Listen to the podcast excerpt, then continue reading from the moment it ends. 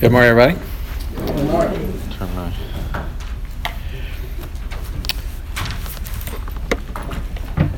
Several times over our teaching, I've asked you to remember the context of the writer here who was uh,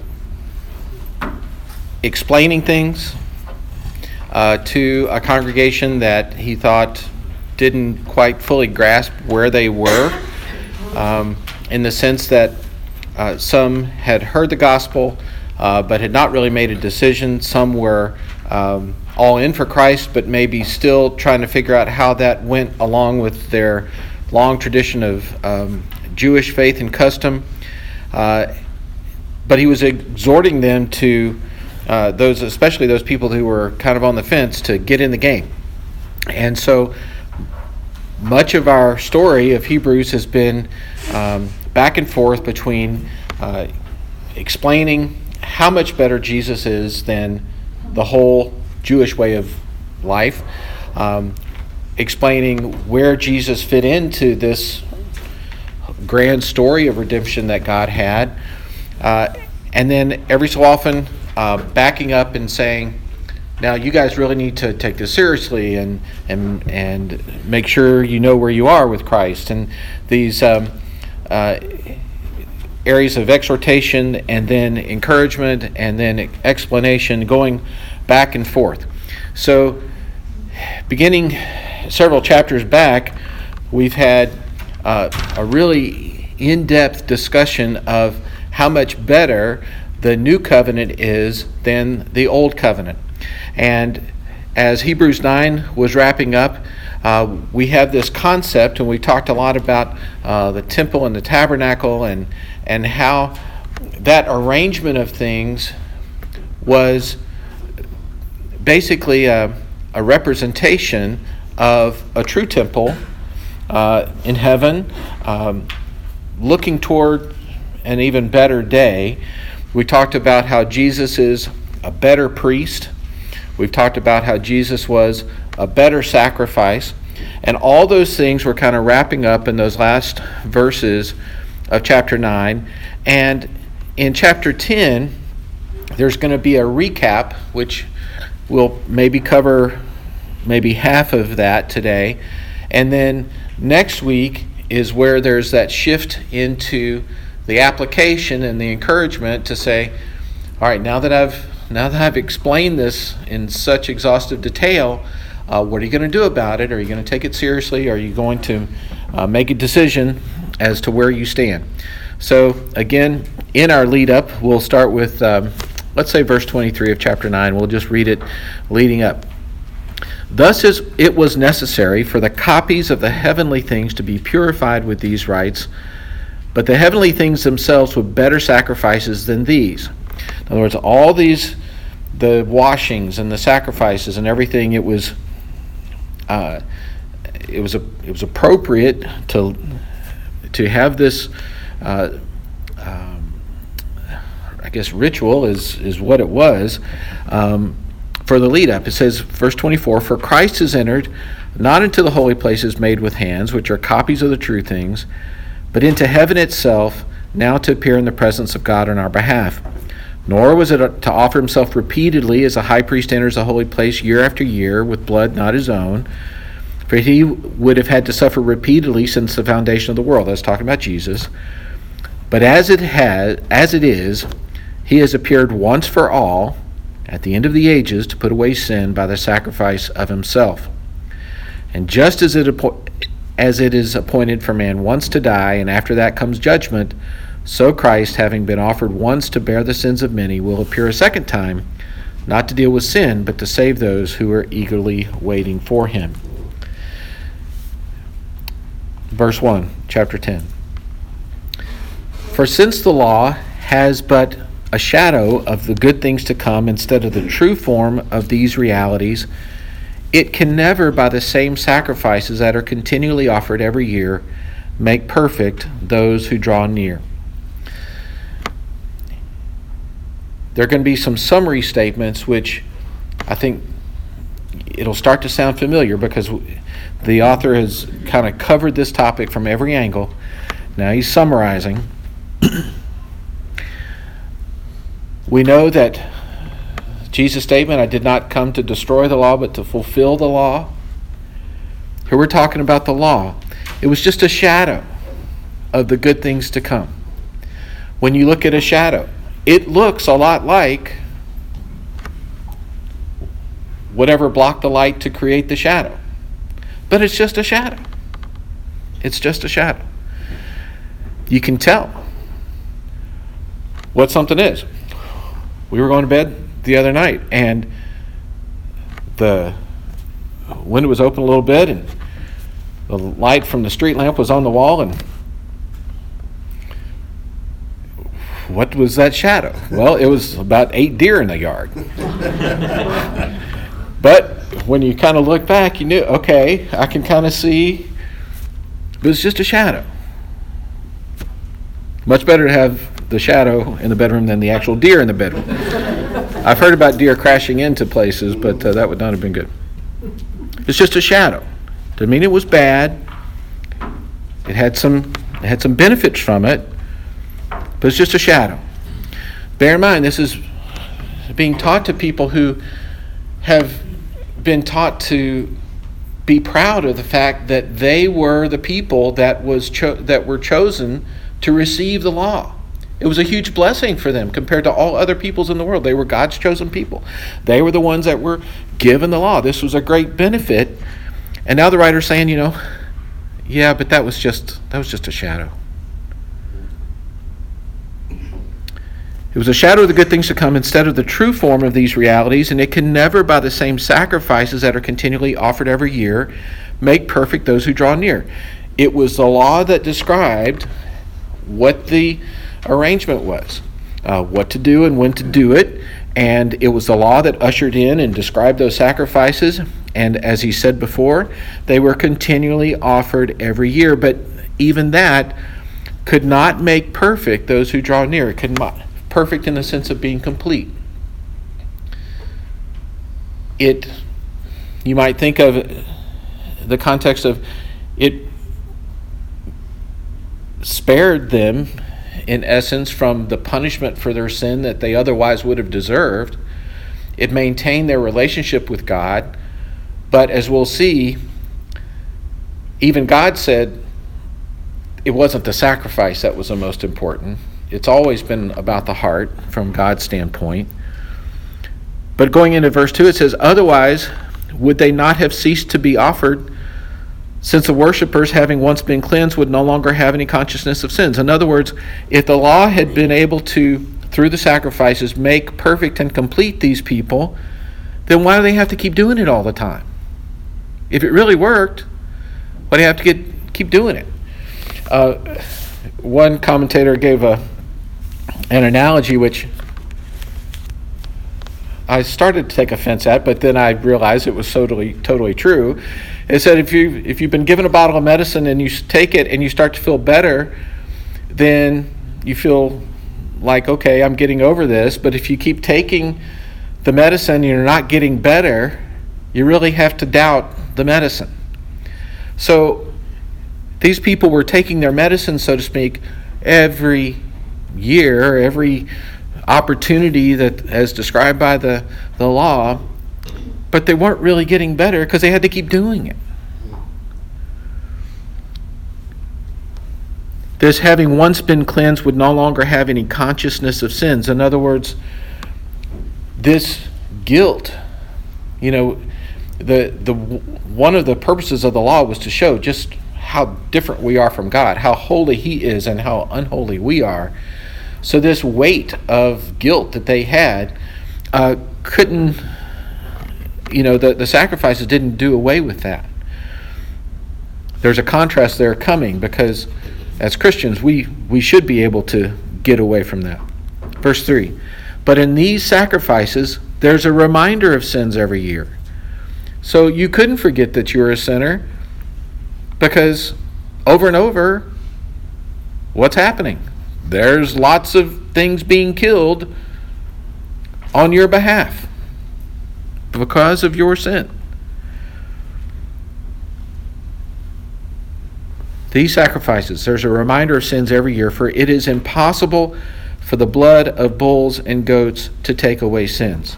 I read somewhere that during Passover, back in the day when all the population had gathered, during that one week, there may have been as many as 300,000 livestock slaughtered. There were drainage canals that basically turned into rivers of blood. That's nasty. how graphic that is a description. You know, anyone coming and looking at those, I mean, imagine going to Panther Stadium for some big celebratory event and realizing it's actually a slaughterhouse on a massive scale. I'm not sure anybody can really think about that, but that's kind of what it was. So if you weren't impressed with the weight of your own guilt and sin, you just weren't paying attention. It was very clear all of this is required because that's how bad your sin is. I mean, it's really bad. Verse 5 Consequently, when Christ came into the world, he said, Sacrifices and offerings you have not desired, but a body you have prepared for me. In burnt offerings and sin offerings you have taken no pleasure. Then I said, Behold, I have come to do your will, O God, as it is written of me in the scroll of the book. Turn over to Psalm chapter 40 or Psalm 40.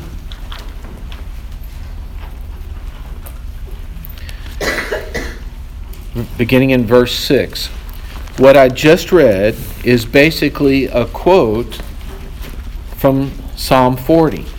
And here, the author basically tells us that through the Psalms, Christ was saying this. 40, verse 6. In sacrifice and offering you have not delighted, but you have given me an open ear. Burnt offering and sin you have not required.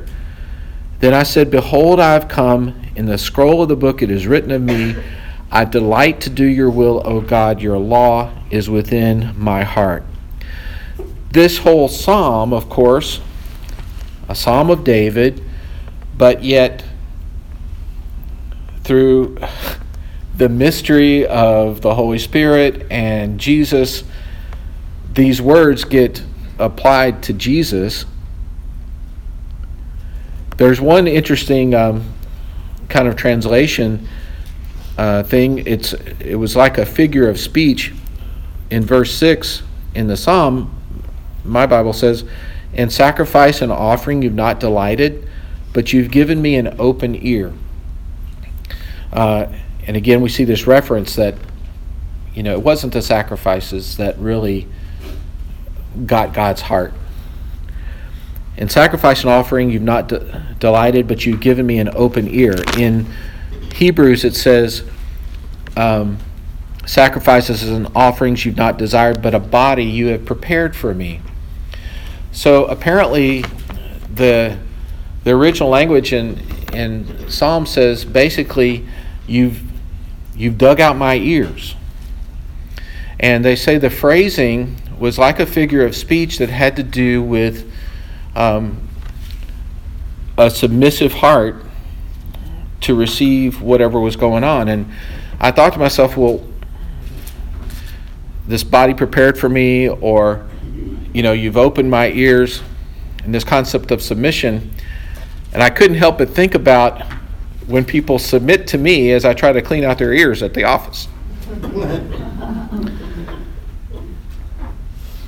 it really takes a trusting soul to sit still. If you, I want to ask who's had their ears cleaned out, but to sit still as some stranger or maybe person you're not sure you know quite that well is is going into a very sensitive place with you know a, a sharp tool and and it feels like there's doing a brain biopsy or something um, yes submissive open to what's going on so when it says the, the quote as Hebrews kind of extrapolates sacrifices offerings you've not desired, but a body you've prepared for me. In other words, a willing, submissive, open body. I drew a little ear next to that verse to remind me of that. Um, but you see the concept there because that was Jesus' attitude in the garden.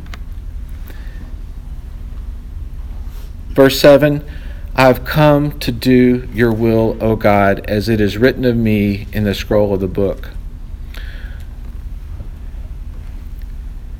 Jesus knew that it really wasn't about, well, that the original sacrifices were not what God desired. And several places, you know, you know the verse, I think it's First Samuel, um, to obey is better than sacrifice. Throughout Scripture, there's a big passage in Isaiah. Um, I can find it.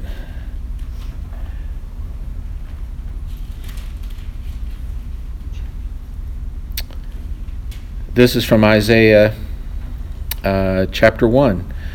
Uh, what are your multiplied sacrifices to me, says the Lord? I've had enough of burnt offerings of rams and the fat of fed cattle, and I take no pleasure in the bull- blood of bulls, lambs, or goats. So when you spread out your hands in prayer, I'll hide my eyes from you, and so forth. And he's basically saying, I want, I want your heart, right? I want your heart. Um, so this whole change from the old covenant to the new covenant, it gets real personal. It's not just through the priest anymore, it gets very personal. And Jesus, of course, is the transition point there. He says, I've come to do your will, O God. And now the, the author of Hebrews starts to um, discuss the verse that he just quoted, just like a preacher. So in verse 8, he says, When he said above, You've neither desired nor taken pleasure in sacrifices and offerings and burnt offerings and sin offerings, that these are offered according to the law. Then he added, Behold, I've come to do your will. Here's his point. He does away with the first in order to establish the second. You can't live under the old covenant and the new covenant. You can't you can't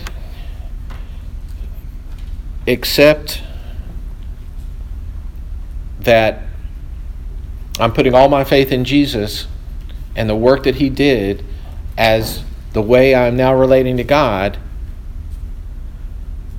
and still say, oh, well, you know, just in case that wasn't enough, I think I'll still go do the sacrifice next Saturday. It doesn't make sense, right? one does away with the other. It says he does away with the first in order to establish the second. So this group that he's talking to, he's saying, y'all, you can't you can't go back. There is no going back. This is the new covenant. In so much ways it's better as I've been telling you for the last whatever. Verse 10, and by that will, that is the will of Jesus, where he says, I came to do your will, O God, when he was in the Garden of Gethsemane, he said, You know, not my will, but thine. And by that will, we've been sanctified through the offering of the body of Jesus Christ once for all. Once for all. Chapter 9, we just read, verse 26. He has appeared once for all to bear the sins of many once for all. You guys probably know this, but our our Catholic friends, this is one of the areas where they where they have some heresy.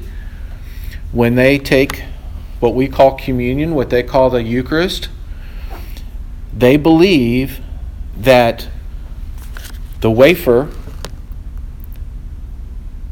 upon blessing of the priest becomes actual flesh of Jesus and the wine becomes actual blood of Christ. And they are at that moment re crucifying Christ for their sins. No, no, no, no. He doesn't die every day, every Mass. No. But if you're in the jewelry store, if you're Catholic, what do you buy? You buy a crucifix. Jesus is still on the cross. If you're a Christian, you want to buy a cross? Okay. But Jesus doesn't need to be on it, right? Once for all. Once for all. He's going to elaborate on this. Verse 11 Every priest stands daily at his service, offering repeatedly the same sacrifices, which can never take away sins. But when Christ had offered for all time a single sacrifice for sins, he sat down at the right hand of God, waiting from that time until his enemies should be made a footstool for his feet. For by a single offering he's perfected for all time those who are being sanctified. So you have all of the contrast that he's been talking about this whole time. If you don't get anything else, get these three verses. The priest stands daily. He can't sit down, he's got work to do. He's not done. There is still work to do. He's going to have to do it again. What does it say? Christ, a single sacrifice, priest, multiple sacrifices, repeatedly the sacrifice, the priest has to stand. Christ sits down. You're, he's done. I'm done. He's seated. Done. Verse 11 what the priest does can't take away sins. A temporary covering to make things right between you and God for a time. But in contrast, verse 14, by a single offering, perfect for all time, those who are being sanctified, those who are holy. And this, apparently, the Greek verbs uh, don't come across that well in English, but this, he has perfected for all time those who are being sanctified has to do with the fact that we have been made perfect and that is continuing until now.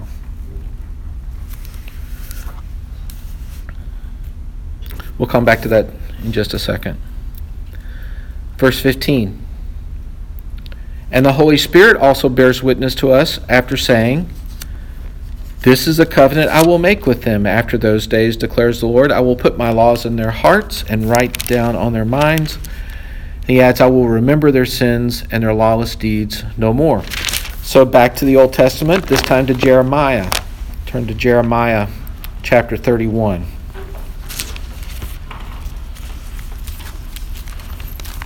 Psalms, then hang a right past Isaiah to Jeremiah.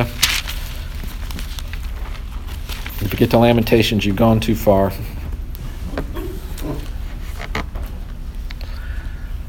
Easy to remember. You can write this next to your passage in, Hebrews, Jeremiah 31 31. Behold, the days are coming, declares the Lord, when I will make a new covenant with the house of Israel and the house of Judah. Not like the covenant that I made with their fathers on the day when I took them by the hand to bring them out of the land of Egypt, my covenant that they broke, by the way. Um, the by the way part's not there. Though I was their husband, declares the Lord, but this is the covenant that I will make with them with the house of Israel after those days, declares the Lord. I will put my law within them, I will write it on their hearts, as opposed to on the scrolls and so forth, right? I'll write it on their hearts. I will be their God. They will be my people. No longer shall each one teach his neighbor and his brother, saying, Know the Lord, for they shall all know me from the least to the greatest, declares the Lord, for I will forgive their iniquity and I will remember their sin no more. I didn't have time to look it up.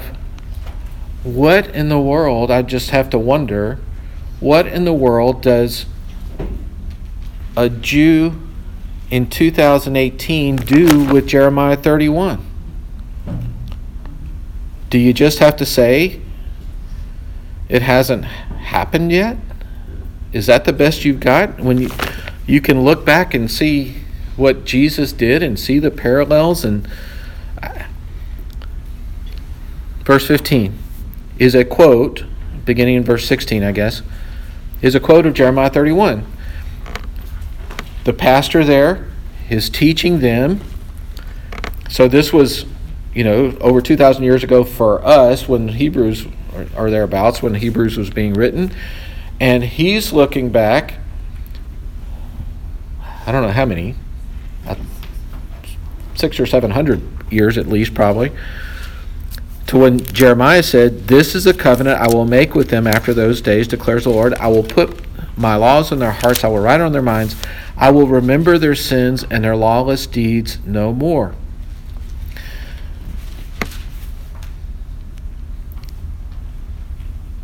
The question was put to them.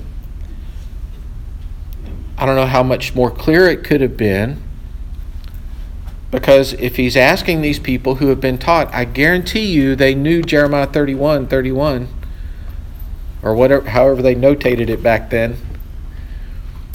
You know they knew those words. So they had a choice.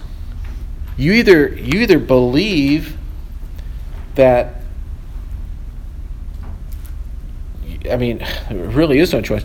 If you're gonna if you're gonna believe that what Jeremiah 31 says that there will be a new covenant, and you've just heard all this teaching about how much better the new covenant is and that new covenant time is now,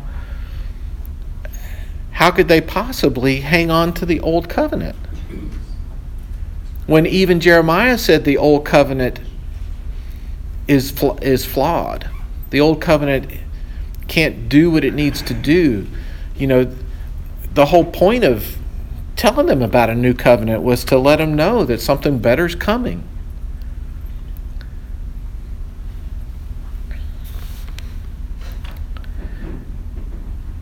Verse 18 Where there is forgiveness of these, there is no longer any offering for sin. In other words, this is the new covenant. This is the new way of dealing with your sin. It's through faith in Jesus. There is no longer a reason for the sacrifices.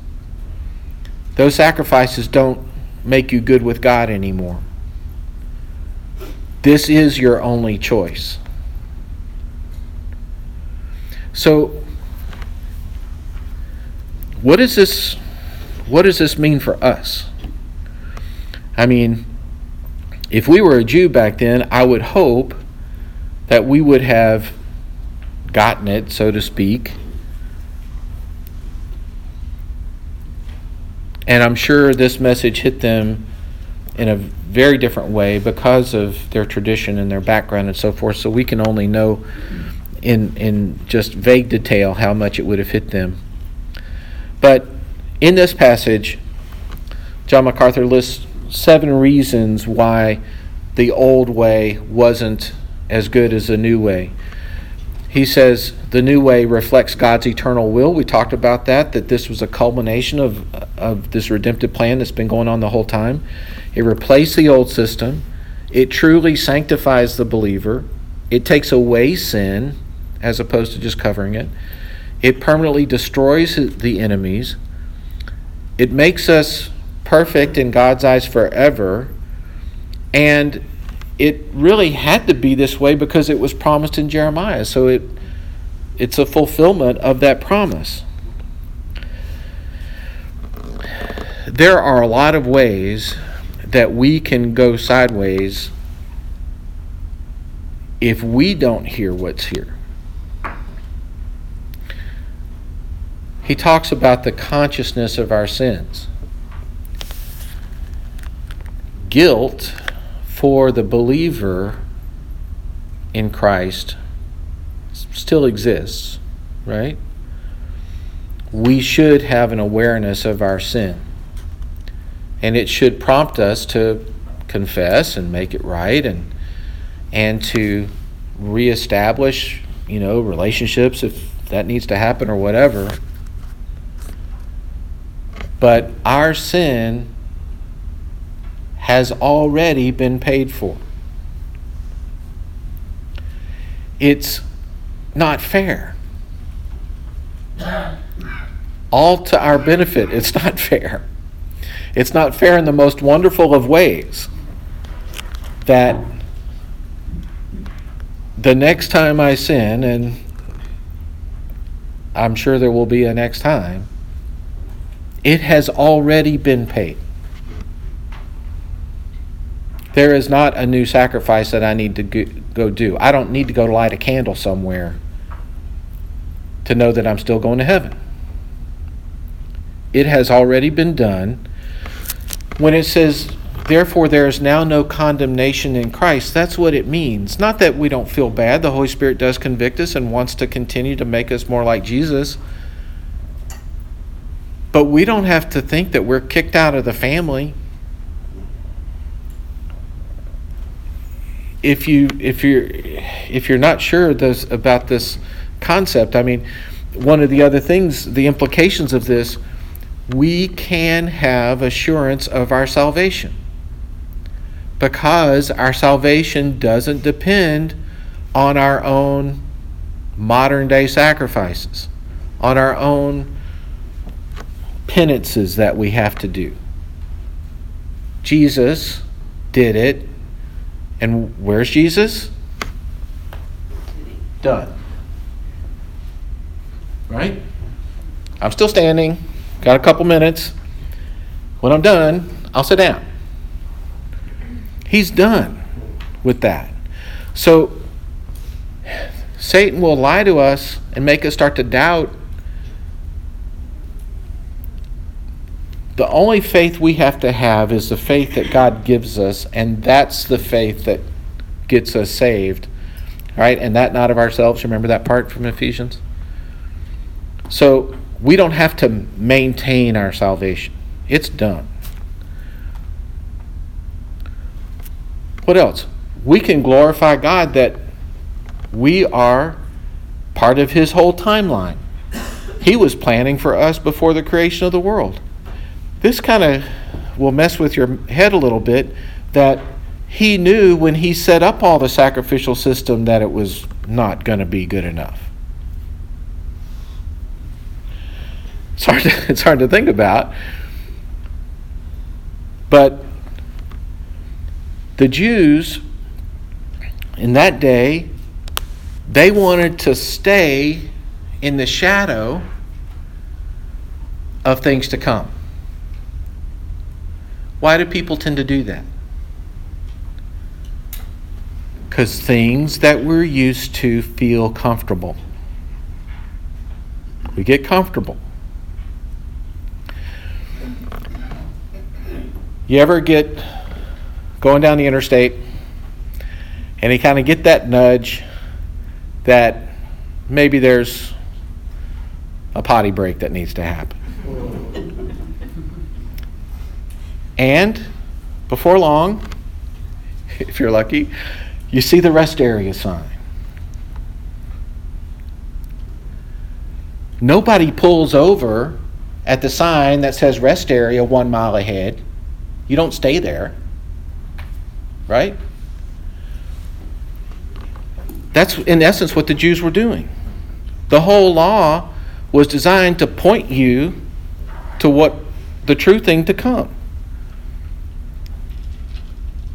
So when you see the rest area, don't pull over yet. You see the signs, rest area one mile. That's not what you're looking for. You're looking for the real thing. And I think that's what Hebrews is telling these people. You're looking for the real thing, y'all, and it's here. Let the other go. And so for us, I think we get pulled into that works mentality a little bit. We think, you know, I need to clean up my act a little bit. I need to like get back in my devotions because I'm not really feeling it from God right now, so I need to I need to work a little harder before I can feel good enough to maybe pray for some stuff. Am I the only one that plays those kind of mind games? This abolishes that sort of thinking, right? That's just wrong thinking. We better quit. How much work is there left to do for us to get into heaven? None. How much extra can I do to make up for my sin that I'm going to do in the future? Nothing. All right. Final comments before we go. We really only have one thing we have to do, and that's accept the sacrifice that he made. And then he works with us the rest of our lives to make us more Christ-like and become more holy if we obey him. What she said. We only have one thing to do to accept what we've been offered. Everything else is us, yes, being worked on. You know, are we, are we, um, what's the word? Are we legally holy right now? Yes. When God looks at me, He says, holy, holy. Looks at you, holy. Are we practically holy yet? No. Legally, we're holy, practically, not yet. One day, we're going to be fully holy. Yeah, what she said. Larry. I'll throw a yeah, but in there. I agree one hundred percent. Thank God for his son Jesus. But the spiritual warfare that exists, day in and day out, Satan can keep us from doing all that we can for the kingdom if we don't stay focused on trying to be Christ-like and be able to reach out and love and serve others. That, to me, that's what's Mm-hmm. beyond my salvation, that's what's at stake day in and day out. Absolutely. The ability for God to use me and all of us reach others for the kingdom. We still have a life to live, right? As Paul talked to the Thessalonians, they got this message so good, they were just kicking back and they weren't doing anything because they were ready for heaven like next week. He said, Y'all, you know, you can't do that yet. Yep, that's there's still work to be done. But the way or one of the ways that Satan makes us ineffective for the present day is by making us think that we're not good enough yet. And so that's a lie. Yeah. All right, let's pray. Father, we thank you for your word. We thank you that we have been grafted into this amazing redemptive story and that you have settled it on our behalf. You haven't finished with us in this world. The Holy Spirit is still working on us. Holy Spirit, we thank you for what you're doing with us. We thank you for your inspiration through the word. And Jesus, we thank you that through you we can be a part of this big plan. In Jesus' name, amen. Thanks, everybody. Thank.